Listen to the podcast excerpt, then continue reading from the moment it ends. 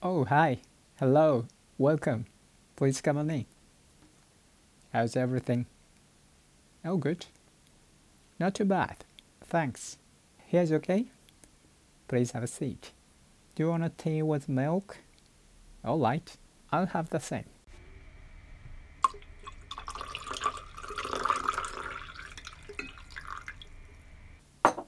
Here you go. Do you have uh, many people around you who are interested in the environment? For me, Citizen Carbon Neutrality Conference was very informative and stimulating. One day at the conference, a young participant expressed her opinion, and it was really eye opener.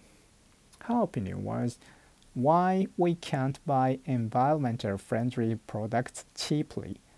Reality is environmental harmful products is cheaper. Isn't it the other way around?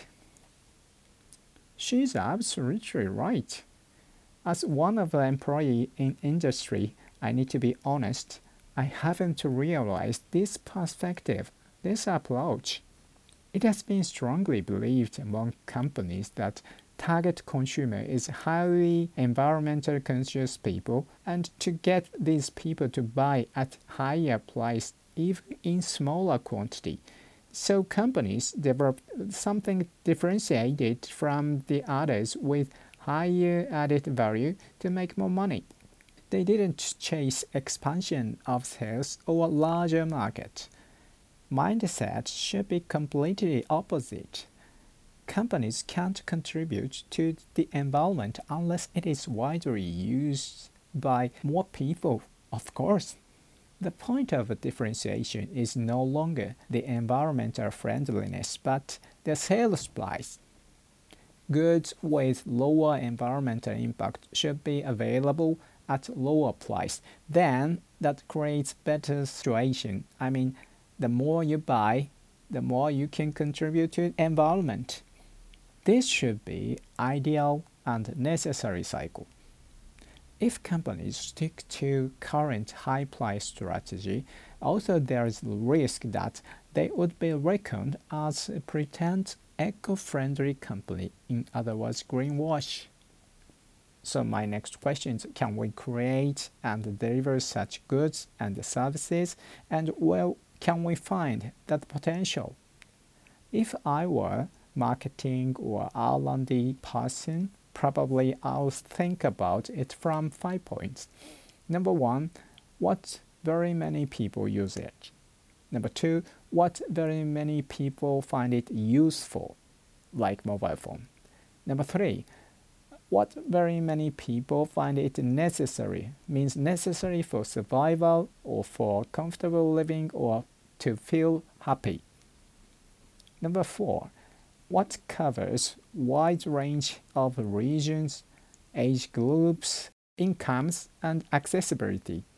Number five, what is not good for environmental now, whichever users are aware or not. At the moment, I don't have any good idea to be honest. But we may find something if I check everything what we do daily after wake up in the morning until night. For example, in my case, everything I do are wake up, check emails, open window to let air in, wash my face, change clothes, etc. Among them, items that I use only once while I do something are disposal razors, uh, toilet papers, uh, food packages, toothpaste package, plastic bottles, newspapers, detergents, coffee containers, tea bags, supplement packages, books, bread bags, book bags, um, shower water, dishwashing water, laundry water, toothpaste water, like that, so many. Still, any good idea hasn't come up on me but around here, we need to check carefully from my five points approach, like uh, what very many people use it. Or we need to consider potential from scratch without any prejudice. Also, transportation currently use fossil fuel may have high potential area to apply innovation.